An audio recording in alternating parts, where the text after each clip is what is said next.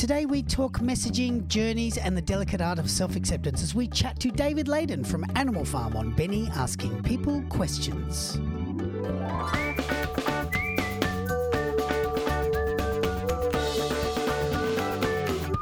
Now, I don't know much about today's guests. They kind of stumbled across my path. However, once curiosity got the better of me and I dug a little deeper, it became clear to me that they would have eventually come across my desk anyway. More importantly, why had they not before now?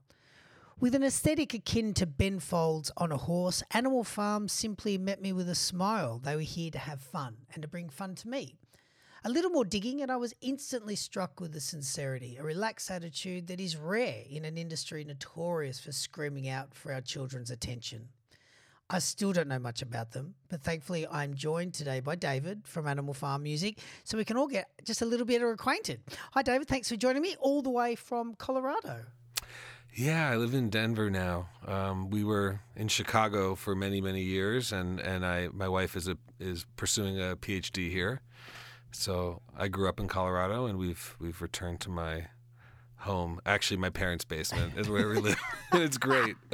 Intergenerational household. Yes, here in Denver. Brilliant, brilliant. I mean, obviously, academia is a pretty big deal in your world. I mean, what what is the arts for you? What is music? Is it is it your chance to to turn your back on all that stuff? Yeah, yeah. I actually don't feel like, for me, being an artist was an act of rebellion against my family. Um, I grew up in a high school, in like a, a, my middle school and high school years in Colorado. It was within a a, um, a public school system that was fixated on an achievement ideology, um, and so and I went to a like a top tier university and it was very much focused a lot of people went into finance or engineering sure. and, and, jobs that paid well yeah. and that they could give back to the university and um, the story of me becoming an artist, uh, or I mean, I feel we're all born artists, and it's as as an old mentor used to say, uh, we're all born artists, and school teaches it out of you. Um, yes, very true, very true. But I was I was an undergraduate student. I went to Kenya uh, as a part of a, a program. I, I, studied abroad there, and I was really interested in community development and anthropology, which which was my undergraduate, and I and I met so many people who were at the same time really distrustful of researchers and like development workers and also like because I was a musician because I played guitar because I could sing songs and learn songs um, like and you know Bob stuff like Bob Marley and Peter Tosh because reggae mm. is this like global music mm. like just like this reggae really connects people globally yeah sure um, but also I was really moved by the it was the first time in my life as a musician I was called an artist uh, it wasn't. It wasn't categorized in a commercial mindset. It was like msanii, the word for artist, msanii in Swahili. Like the actors were, were wasanii, the the musicians were wasanii. Like we all were artists, and it, that's what kind of connected us. Yeah. Well, so yeah. So it yeah. it. Um, I think I was rebelling against this idea that there was a certain path, but as, as an educator, it was like natural fit, right? Being an artist and a teacher yeah. is uh, those two practices inform each other, at least for me. Um, and I think as no, I watch your videos, I can kind of see see that overlap because there is a depth. I mean, it's really I love the the the I lost someone I love today video. I was just like, oh, that is like so beautiful. Um, yeah, thank you. I appreciate it. Um, well, let's go back to the beginning because I mean, we're right back in let me just have a quick look back in sort of 2014, we've got the Sneak and Peaks, Sneaks and Peaks, which is just clearly kind of feels just like as as the album suggests, is a bunch of demos and so on. But then in 2016. Um, in 2016, we actually have Run Free, which seems like it was uh, paid for by the Chicago Department of Cultural Affairs and Special Events, um, which seems to be a bit of a cornerstone for this album. Um, are you are you a group that spawned from the funding? I mean, is this how you ultimately came about as a duo? Is this yeah? Is it was this the, the starting moment for you both? So that was that was actually pretty late for us. We we started about um, so Seth, who's my writing partner, and I about ten years ago we started having conversations, and then in the winter of 2010 2011 we started getting together and just writing music. We were both teaching in massachusetts. He um, i was living in boston he was in cambridge and we were kind of you know i was a i taught after school for five years in a public school system like k1 2 kindergarten first second. He was teaching music. And we were just so like sad about what what music people were listening kids were listening to we felt like um, there was especially for that five six seven year old age group um, that it was like kind of this cultural void like you were too old for Raffi you were too old for the Wiggles you're too old for like uh, Yo Gabba Gabba um, but like Katy Perry wasn't really developmentally appropriate. Like either like artistic. I mean, I that I like Katy Perry. Like I, uh, firework makes me want to t- tackle the day. But like, but like you know, there's like. I think that there are you see the developmental challenges of this age group, and really you can go down to like four year olds because pre K. I really feel like a lot of a lot of kids are starting to they want to dig a little deeper. Um, so yeah, so we just like kind of started writing every day, and we both he was a wedding bassist as well as a classical trained percussionist and other things, and I was playing in rock bands. Um, so it just kind of like was a natural fit, and within like two months, we had six or eight songs written. Past the local possums, my family. We're going on a stroll to our favorite tree. My name is Jack. Hello, being a possum is cool. And then it was like we spent years refining it, refining it. And it was when we moved to Chicago. Uh, Seth moved in 2012. I, I moved in 2013 with my wife.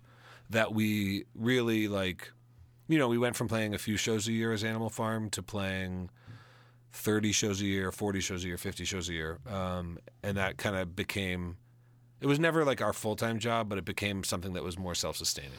Yeah, I, I, actually think that kind of is heard a little bit in the recording as well, because I think the early like Sneaks and Peaks, um, obviously, and Run Free. I mean, they're all wonderful, and Flow Flow and the Hippos. Uh, um, but I got the sense that it was more dabbling, if that makes sense, like kind of just enjoying the medium and finding out what's possible. So there were like the Sneaks Peaks were recorded in Boston. And then in 2012 we actually started recording run free in 2012 in boston.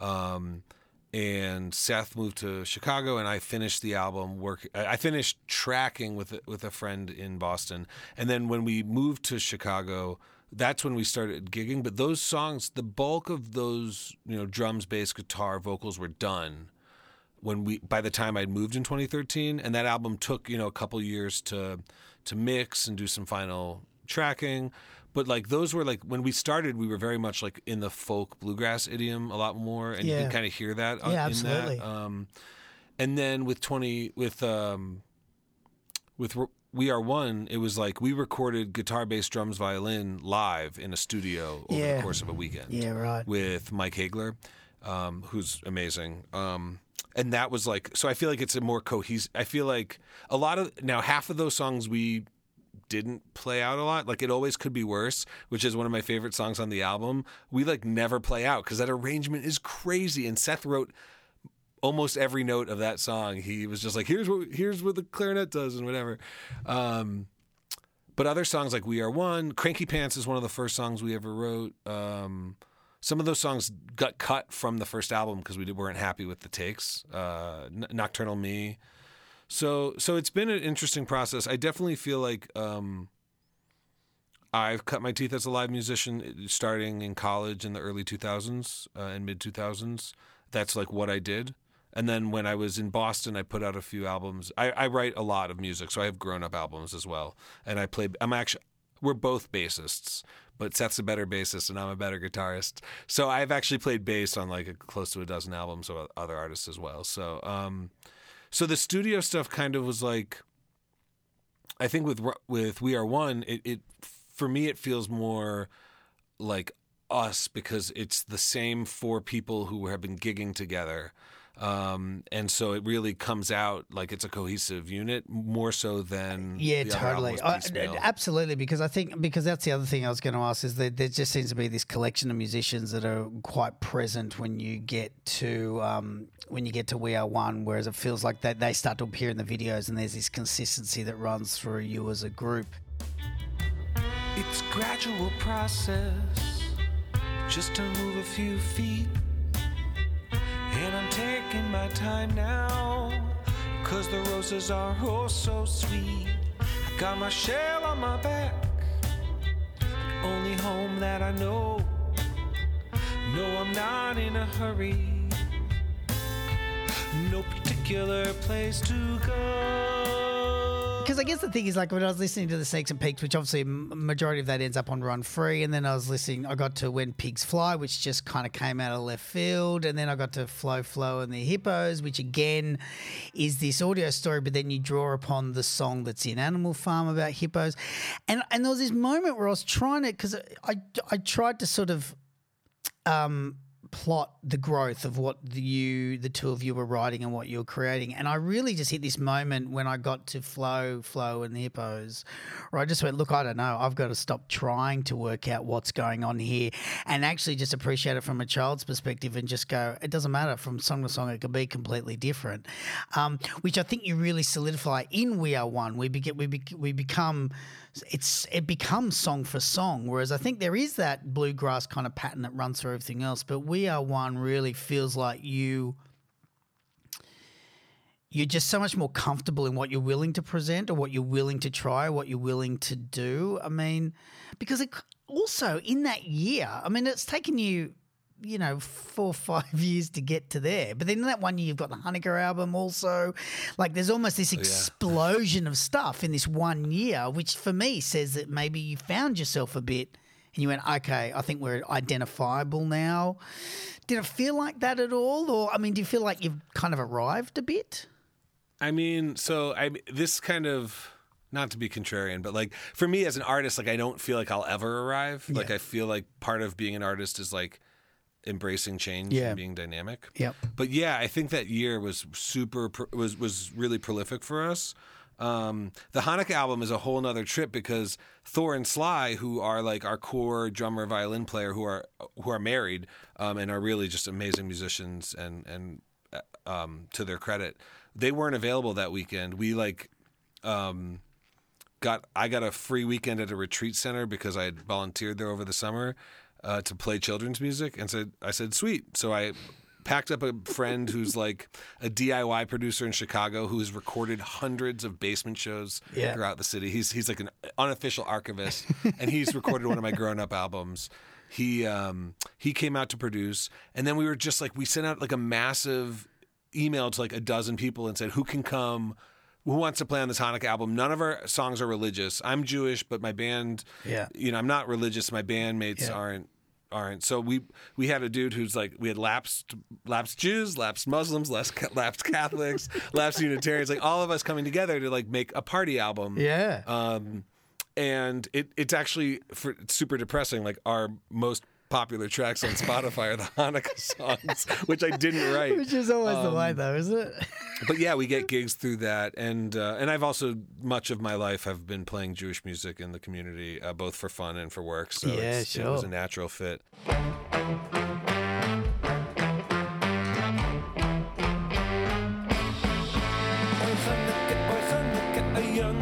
gezener Al loest ik er vrijlicher niet hoor Alleen gezener Alle nachten spielen meer. So die Hesse lang gesessen Gesperrt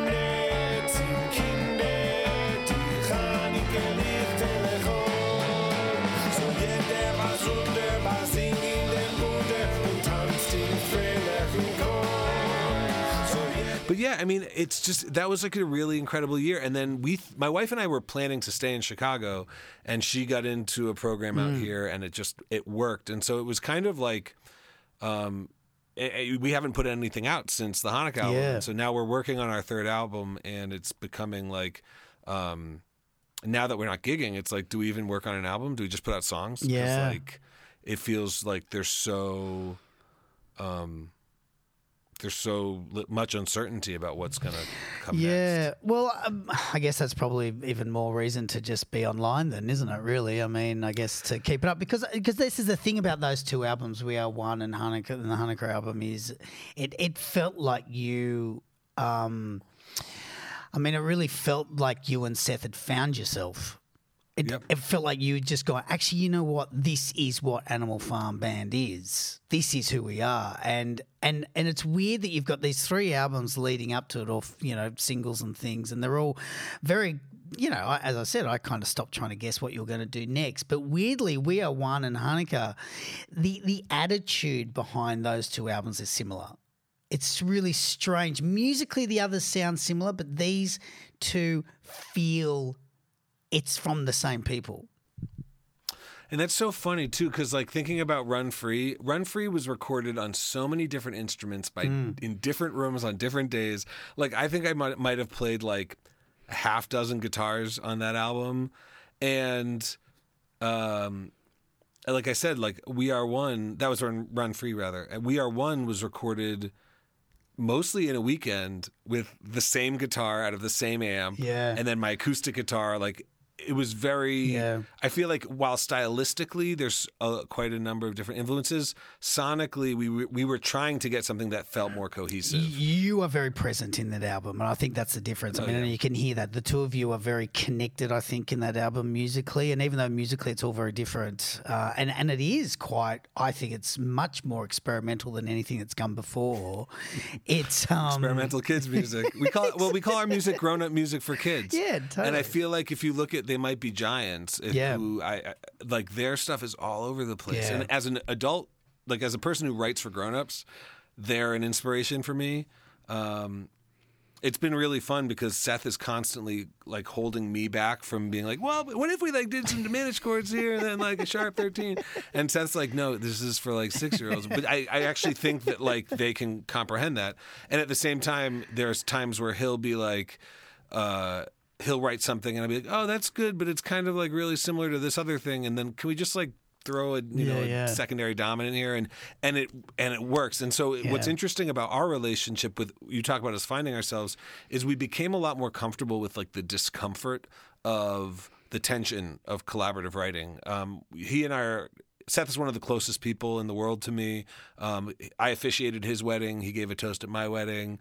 Um, so like it, it it's like we're like brothers in a lot of ways. And so writing can be um, really frustrating for both of us, and at the same time, and especially as like I've taken on more of the brand. Like Seth ha- is in, he's in a PhD program. Yeah. he just had his first kid. Um, and and naturally, I think I've just kind of taken over the brand. As you may know, like being a children's musician, half the gigs are solo gigs. Like it doesn't yeah, community arts budgets are small. Yeah, and, yeah. Um, and so it's kind of been. I've taken more of a driving uh, driver's seat, and he, you know, he flew out to Denver in December, and we recorded demos for the new album. But I'm kind of like leading the charge. and Yeah. You'll hear mostly my voice on it. And I just sent him the first track of the album to for him to now add his parts on. Well, I've never been to Hawaii. I never surfed in California. Well, I heard great things about Morocco. I've always wanted to see Montego Bay.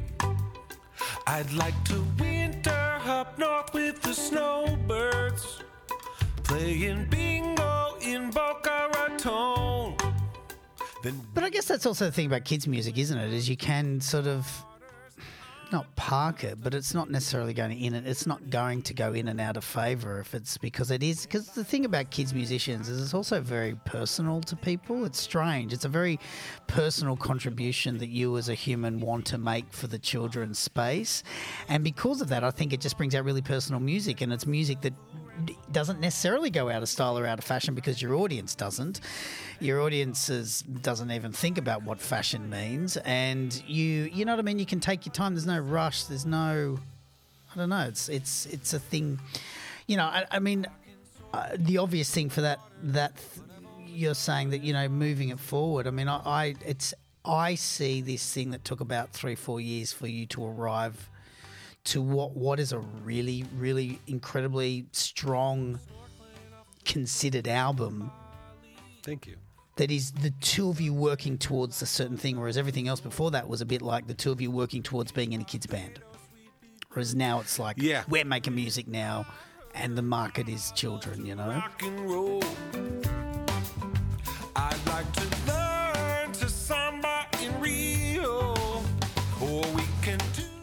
Let's talk about We Are One a little bit more closely. There's this the opening song Snowbird. Um, it's it's just really beautiful. But there's a, but the, the ending. There's a line at the end where it says, "You are made for the cold. You'll understand when you're old."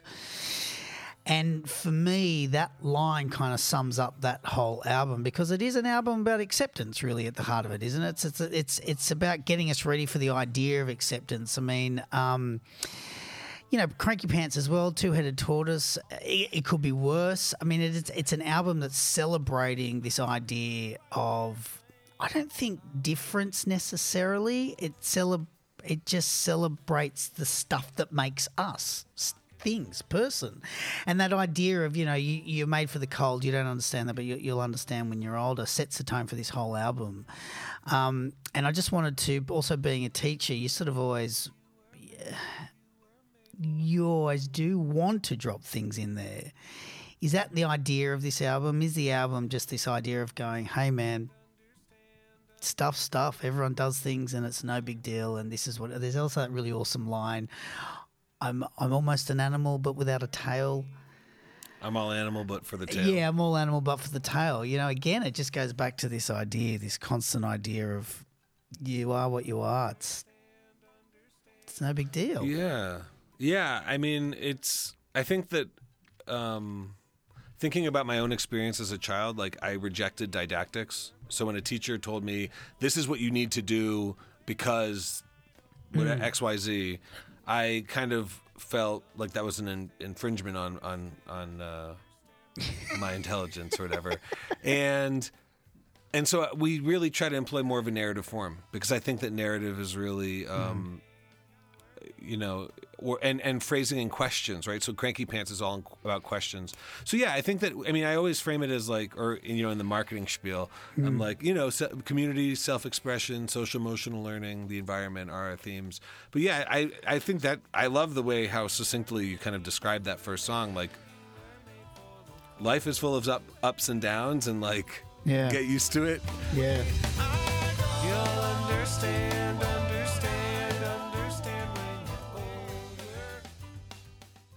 I, th- what's funny about that song is like our the artist who's done a lot of our artwork, Matt Durso, who's a high school friend of mine.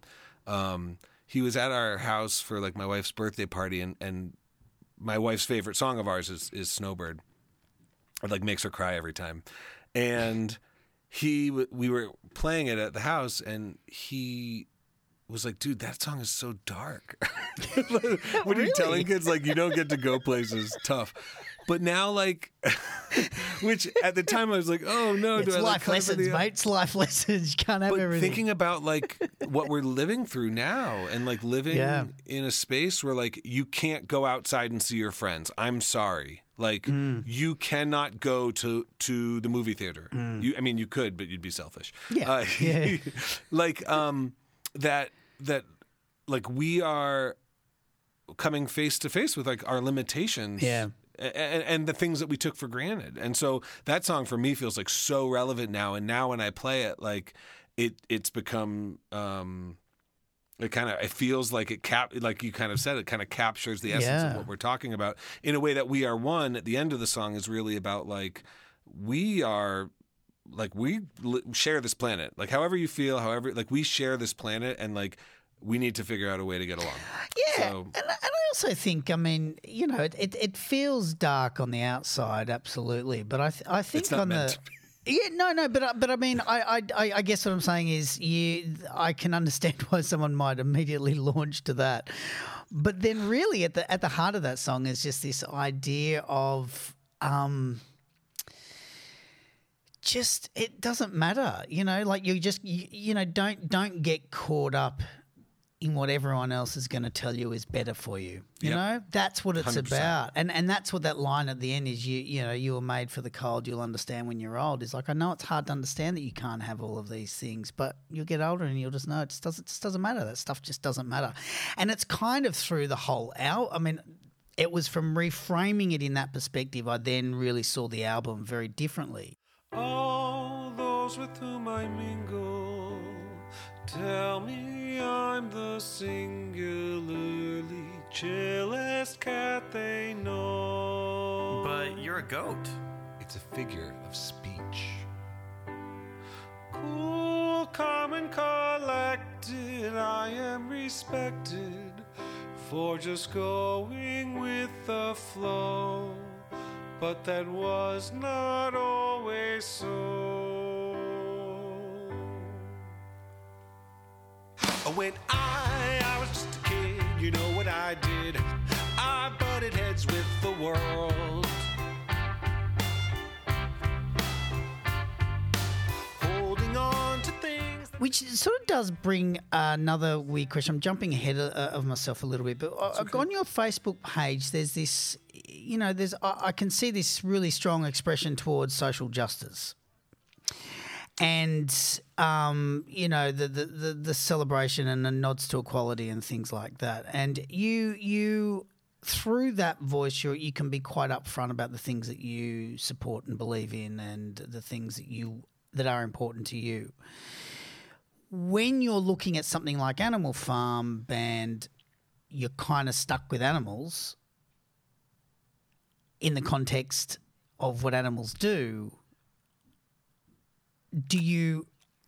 Are there things you want to say that you don't know if you can say them, or So when you said social media, were you look, talking about my personal social media or the band social no? The media? bands.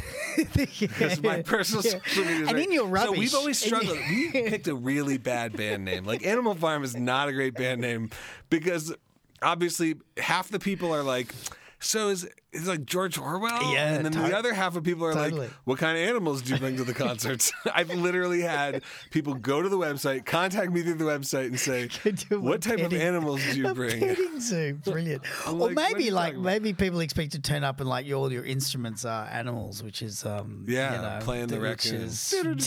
terrible thought. It'd be but some yeah. weird John Cage style stuff. No, um, so we uh, the new album actually kind of goes beyond animals. We talk a lot about uh, we're we're talking about putting out an EP called the Floral Arrangements. Yeah. and it's because we have a lot of songs about plants that I've been writing and Yeah. and. Um, and I've also been writing songs more about people. Mm. So I have a song. I was gonna. Today was the first day of school for a lot of folks in the states, and Yep. I, I was gonna record, trying, gonna try to get like a video out. Uh, I have a new song called "First Day of School." That's actually I wrote a year ago. That's like a folk song.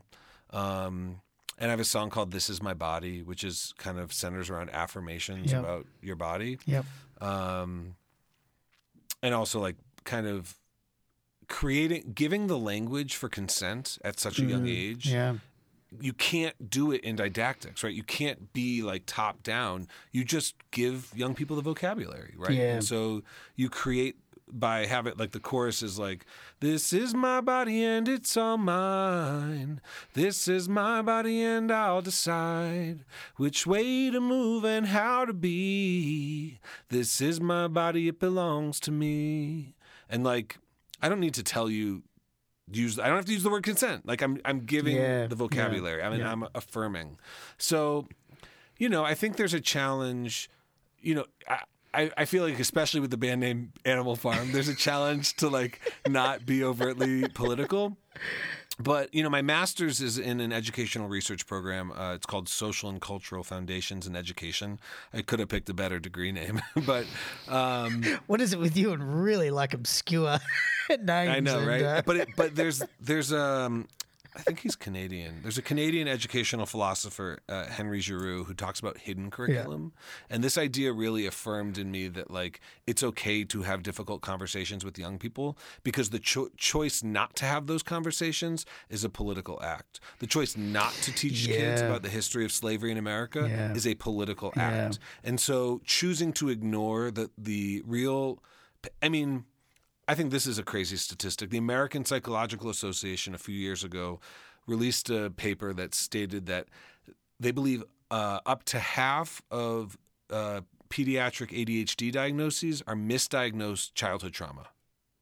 Right? And so Yeah. so if we're talking about creating spaces that are inclusive and creating spaces that are in, in which people feel welcome, then part of that is like acknowledging our power, our privilege, our positionality, and and writing songs. You know, I'm not I'm not coming in and telling kids, you know, I'm not I, our songs. I mean, you can tell like it's, we're not trying to like uh, shout our values from the rooftops, but we're also recognizing that like we have a platform to Yeah. be be thoughtful and meaningful. And as somebody who's grown up in a feminist household, um, who I'm having my first child in five weeks, and they will be uh, a biracial American kid. Yeah. Uh, my wife immigrated here as a child from Liberia. Like, I, I feel like it would be a real problem not to speak around the importance of equality and justice in our spaces because like it's around us every day It is, and, so- and it hasn't been addressed for every day.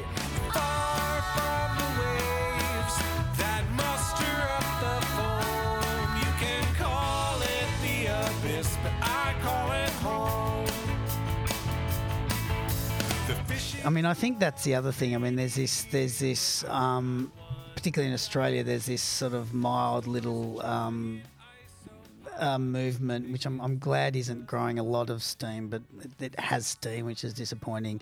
But this whole idea of like, you know, the left are taking over the schools and, you know, so on and so forth. And, and I think you said it before when you go, you know, it, it, not doing it is an act of, um, is a political act by not actually supporting something and not actually mentioning, you know, teaching the history of slavery and stuff like that. And I and I kind of also think like, you know, we also put it in the terms of of political. Like we, we, we say things like, oh, well, we're being very political by doing that. And you're kind of going, well, you're not. You're just actually telling the truth.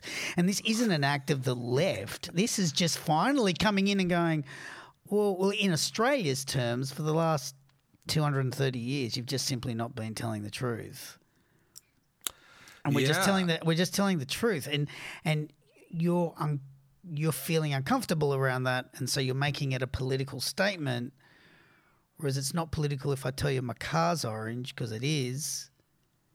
right yeah absolutely and i think that it's in, i mean it's even yeah it's so it's really interesting especially moving from chicago where you know we're a white band in a city that's a majority minority city um we're, we we recognize we recognize our, our place uh, in terms of like the space that we take up, and we try to both. You know, we we play in Chicago, and we. Lo- I was back there four times since I moved to Denver. Yeah, I've been right. out to Chicago for gigs. Um, but part of the having the conversation is having the conversations with like affluent white suburban families, right? Yeah, and yeah. and and it doesn't have to be again. Um, like I think about right now, we're having the and you may also be having this conversation about eliminating songs from the children's music repertoire that are rooted in racism and misogyny, right? And so, Five Little Monkeys is a great example of a song that we don't we don't perform anymore. And and I got called out recently by a, a parent saying, "Don't you know the history of this song?" And I said, "I, d- I don't. Sorry." And I like looked it up. And in the Children's Music Network, which I'm a member, like we're having this reckoning with Yeah, what right. we've always done. And and again, I, I don't. It doesn't have to simply be like singing a song about. Like I, we Mm. have a great one of my favorite new songs is about drought, which feels particularly poignant for folks in Australia and folks in Colorado and folks in Mm. Yeah. California Yeah. because we're our world is burning. Like my Yeah, state right now, it's like fire, fire, snow. It snowed today. It was 100 degrees this week and it snowed today. Um, but we've, for example, like even with old songs that are recorded, when I play them live, I try to use non-gendered pronouns. Yeah. No, I'm not. I'm not going out of my way to say, "Hey, boys and girls." Yeah. Or, or I don't. I don't say, "Hey, boys and girls." I say, "Hey, friends." yeah, now, yeah, or like. "What's the good word, songbird?" or whatever. Um, but I, you know, when I talk about the mouse and Cranky Pants, you know, did Hmm. he just bite, bite, take a bite of your toe? I just say they just took a bite of your toe, right? Like it does. It can be subtle, and it's just being conscientious. I mean, we're conscientious about so much that we do as kids artists. Hmm. Yeah. I shave. I shave like before every performance, like right, like because it takes five years off, right? So if I can spend the extra 30, 20 minutes to like shower and shave before a performance, like Surely maybe I could- can just like don't say hey boys and girls, right? Like you find there's so Yeah. much. The English language is is a is a giant Creole melting pot of all these other Romance languages and all the influences. There's other ways to address people. And a mouse that's missed its meal will nibble at your heel, or he might take a bite out of your toe. think about social learning, right? Like when I, I don't know how I'm 36. So when I was growing up, like G.I. Joe's was on TV. Um, Yeah. When I watched sports, there were military tributes Uh, like uh, the, the the U.S. military spends hundreds of thousands of dollars a year to partner with the NFL, right? Like it's all around us, right? And so uh, I don't feel like I have to necessarily get on a soapbox when I'm performing. I don't actually I don't want to get on a soapbox when I'm performing for kids because I don't want to I'm not trying to call people out. I want to call people in. right? Yeah. I want to be able to bring people in. But I think that you just provide alternative I mean even as like thinking about the maleness the images of maleness that I grew up with were so limited and toxic. Hmm. And me like I I'm a nail biter. Like I bite my nails so at the beginning of quarantine I started painting my nails and you can see my nails Yep. are painted. Yep. And I just like stuck with it. I mean, granted, I'll still I'll bite my nails if I don't do it, but I I stream seven times a week for kids now all over the country and some kids in other countries, and I don't I don't even talk about it. I'm not like oh I bite my I bite my nails and this is why I do my nail polish. It's like who cares? Uh, like I I was I inter- I internalized so much homophobia and misogyny as a as a young person in America in the 90s that that I and, and it from like the media I consumed, from the things that people said, from the radio, whatever, shock jock radio, that I, I feel like just being like a true version of myself, expressive, hmm. loving, compassionate, like creates space for like other expressions of maleness. And it doesn't have to hmm. be a sports hero. It doesn't have to be a, like a, a cop or a military Yeah, hero. It can yeah. just be like a dude in a purple sweatshirt with his nails painted who's like, you know, and I don't have to qualify I don't feel like I mean, I've gotten to the point. I don't have to qualify and be like, well, oh, I have a wife. Like I just, Yeah. I just am. I'm just Dave. and so for me, the the new songs do. We have a song called No. Uh, it's called Trees Company. I'm becoming a dad. I love puns. Uh, that's why I'm becoming a dad, so I can use the jokes. Uh, we have a song called Trees Company. We have a, which is about epiphytes and plants that grow on trees. We have a song called Honey Fungus about the largest organism on earth, which is a fungal fungus. Like it doesn't there is fun stuff, and then there's "Let It Rain," which is about a baby sapling living in a drought. And there's a song called "This Is My Body," first day of school. Um, but other stuff is super silly. We have a song called "Bee's Knees," which is in five because we like writing in odd time signatures for Sure. kids. Uh, it's about how bees use movement to communicate. Right? It's like it's super. So for me, it's not so much about like I, I have I have been an activist in so many parts of my life. I don't feel like I have to like I don't need a megaphone right now. Like I have a platform to just be a kind and compassionate person and like I think that's something we need more compassion more than anything right now is like we're so fixated on empathy and trying to understand how other people feel. Well, I don't need you to understand how I feel. I want you to just value my life regardless. Woke up today with a scratchy sore throat. How could I be so unlucky? Then a giant giraffe, he poked through my window, started and he frowned. And then he throat's a little scratchy, but imagine this just for a sec. A throat that's six feet long and every inch is sore as heck. You know it always could be worse. The grass is always greener in the other fella's yard. That's right, it always could be worse. Try an attitude of gratitude, it's really not that hard. I guess that kind of goes back to the idea of, you know, right back to the idea of Snowbird with this idea of just acceptance. You know, it is just this, um, like, you know, you're saying you don't feel like you want or need a soapbox or you don't want to be on a soapbox. Um, however, just creating content that is considered to everyone around you you know, is is activism. I mean, you know what I mean. It's either active, you're either an activist or a pacifist. You know what I mean. And and just simply by going, no, I acknowledge there's this stuff around, and I'm just not going to add. I just don't want to add to that stuff. I just want to. You know what I mean? Like, does that make sense? Like, Well, yeah. like and you're saying you don't have you don't have a soapbox, but you are intentionally considering the things that you do say. Absolutely. Yeah. Because if you know me, you get on my Facebook profile and my personal one, and you can you can see you can see me on a soapbox. But that part of that comes up with like my parents. Like I grew up with parents Yeah. who were in public service, and like my mom ran a public health program in the state, and so I grew up with this idea that like like people's lives are valuable, which is so novel nowadays.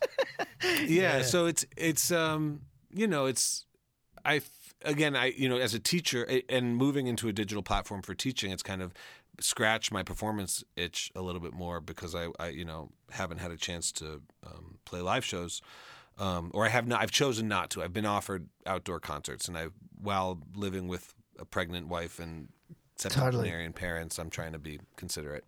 Um, but again, it comes into how we how do we create inclusive learning cl- uh, classrooms, and learning spaces, right? So being just being mindful. So yeah, Yeah. this is um, it's you know I think right now with there's so much noise, Mm. there's so much anger, and for good reason. I think Yeah, people, people have justifiable anger. That I, if I can create, I think that expressions of joy can also be Yeah. Uh, resistant, or expressions Yeah. of joy can be Yeah. be be doing the work, if you will. Let's just go to. I've just. I'll just keep you for a couple more minutes, and I'll let you get on with um, th- the rest of your life and and Dinner. prepping and prepping. Well, I, I no, honestly, I am so excited that you reached out because now finding your music, like I've seen you like post, but like I love your stuff, and I think that you like just watch spending some time today, like watching your videos, in Oh, you. addition to like your your trademarked aesthetic. Like I do think that you provide like these great models of just, I mean, just that the poem again. I return to that poem Hmm. about loss. That at the time, like right now, like Hmm. where we are experiencing collective trauma uh, as a country. And this is, I mean, my nephew is my nephew and niece, uh, the ones who are old enough. I have a two year old who's having a great time, but the 10, five year old and the eight year old are like Yeah. really struggling. And Yeah. and when there's loss, it's you know, it's how do you have that conversation? Yeah. And I think art, art and narrative yeah. give us that space. So I really love that I discovered you as well because I look to I'm going to look to learn from you. I'm not going to copy it, but I'll learn from you because it really is great stuff. Yeah. No, I, I appreciate it. Some walk, some fly. Some waddle side to side. Others swim and slither. Still others running high. Well, let's let's then let's just move into the new album where because I mean as I said the thing about We Are One is musically just purely musically like um I discovered your clearly there's a little hidden passion for um show tunes in there it's a little, there's a few show tuney moments that I love happen cats. I love cats. Like I haven't seen the movie yet, but I saw No. the musical when I was eight, and I sing Jellicle Cats for karaoke, much to my wife's chagrin. really okay Well, I don't. I can't actually get through the words. It's too fast. But at the end, I'm just mumbling. But we are one. There's obviously like a real maturity in music and it coming together. Do you feel like, particularly in a stage of lockdown, are you feeling like you're still getting that with this latest album? I mean, are you still pushing yourself a bit? Are you finding, like, musically, what can we expect? Well, so this is before I go. We recorded a. We made an animated video using uh, uh, cardboard animation for "It Always Could Be Worse," which we were set to release the first week of April. I was going to say because I haven't seen that. Well, it feels a little bit flippant to record it, to release a video. It always could be worse in the middle of a pandemic. And then I was like, oh, I'll put it out in June. And then America started having a reckoning with our history. And so I was just like, can it get any worse? Yeah. So I feel like we're, we're sitting, we invested a lot of money and time into Yeah. this beautiful, beautiful video. So I'm hoping to release that before the new album and actually release a couple more videos Yep. for from We Are One, just because I think that the vid- visual medium is really important. Yeah.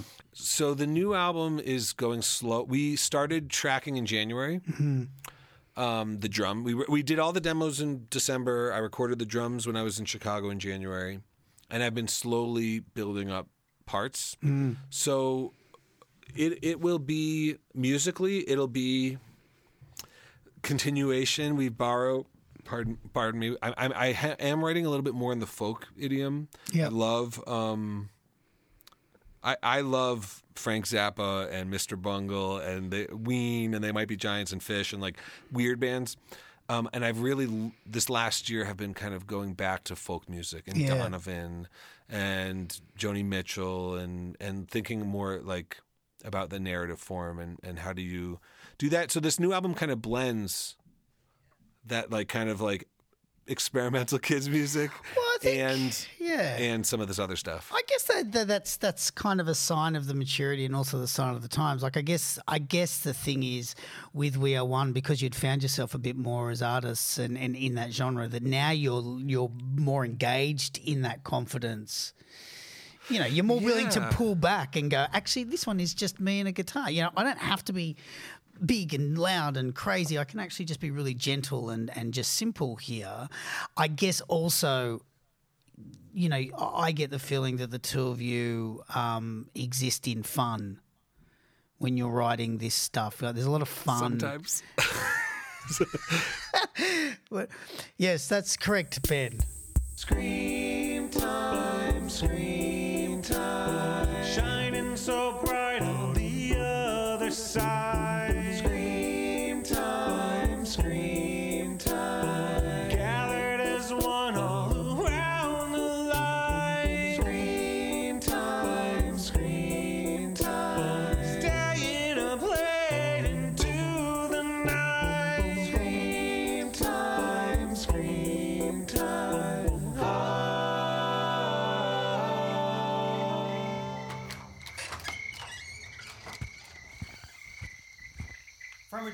shut the door. You're letting all the bugs inside. Sure thing, buddy. we wrote all uh like we are one and run free we were playing those songs out before we recorded them Yeah, right. and this new album is all new material that we haven't played out well, so you haven't sat in the so- sat in the same room, though. I mean, uh, there's also been we a have sat pandemic, we wrote these songs before i moved right. we wrote most of them before we moved and then in december seth came to colorado and we spent a long weekend tracking and really just like getting Yep. ideas and and so like oh my favorite talk about fun my favorite song is inspired by intellectual property law and so taylor swift tried to trademark the term this sick beat and so oh, I Oh, yeah, wrote a song yeah. about a beat the vegetable that wasn't growing, and it's called "This Sick Beat." And the drum, the drum part goes. It's like very similar to "Shake It Off" drum beat, and music. It's not the same song. And Taylor Swift's great. "Shake It Off's a great song. I, Yeah. I really do love that Yeah, song. sure. Um, but I, you know, again, as so much, and you talked a little bit about this like idea of like screaming for attention, which is Mm. part of my personality. But I've, I'm working to like unlearn that. Um, you know, marketing, advertising, even the whole like idea of awards feels kind of antithetical to like the values that we try to like espouse in our music.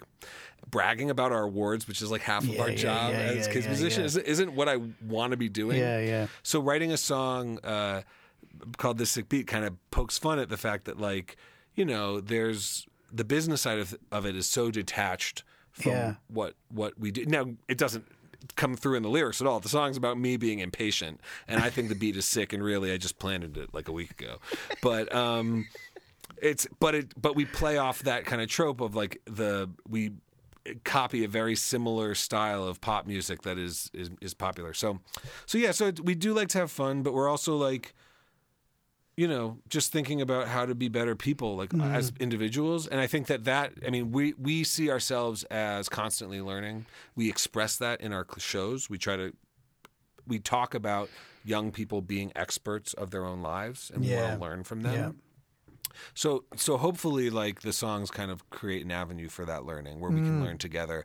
And it gives a space for par- I mean we see our songs as like the beginning of a conversation for parents and kids, right? Yeah. Well, and so how do we and that comes from being an educator and Yeah. having worked in really you know, I do early childhood classes here in Denver before pandemic. I was teaching 10 classes a week to, Mm. and they were split up developmentally. So I had zero to four month olds, Yep. and four to Yep. eight month olds, and toddlers, whatever.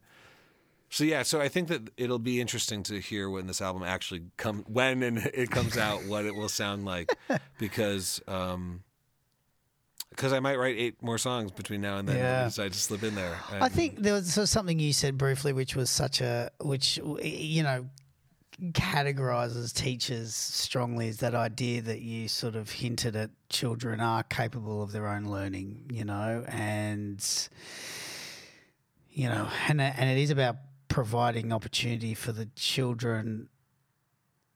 I don't know. You want to spark wonder, and you want to spark questions, and you want to spark conversation. Like you're saying right at the top, you know, you don't want to talk down. You don't want to tell.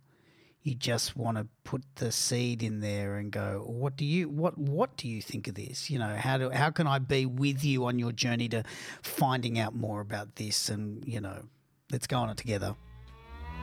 Hi, my name is Mort.